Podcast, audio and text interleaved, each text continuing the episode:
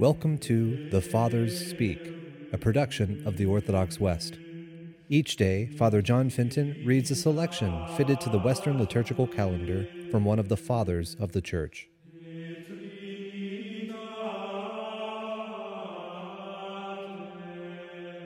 As we are within the octave of the Epiphany, let us listen to a portion of a homily by our Father among the Saints, Leo the Great.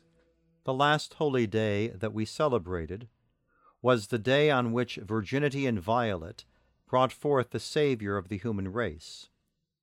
The venerated festival of Epiphany gives us a continuance of that joy, so that the very nearness of these kindred feasts keeps the lustiness of our rejoicing and the fervour of our faith from growing cold. It touches the salvation of all men closely that the infancy of the mediator between God and man was made manifest before the whole world while he was still detained in the little city of his birth.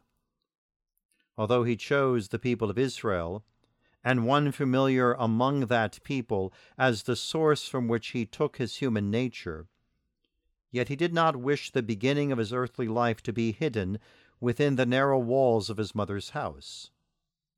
He who deigned to be born for all wished to be recognized by all.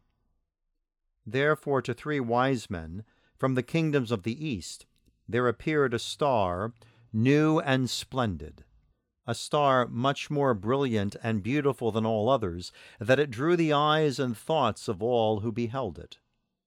At once it became evident that something unusual had come to pass, and not without a meaning. Then he who appointed the sign gave understanding to those who beheld it. As he gave them the grace to understand, so too he gave them the grace to seek him, and seeking him, to find him. The three men followed the guiding of the supernal light, and following the gleam which went before them, were led by the light of grace to a knowledge of truth. Through human logic, they concluded that he who was born king would be found in the royal city. But he who took the form of a servant and came not to judge but to be judged, chose Bethlehem for his birthplace and Jerusalem for his passion.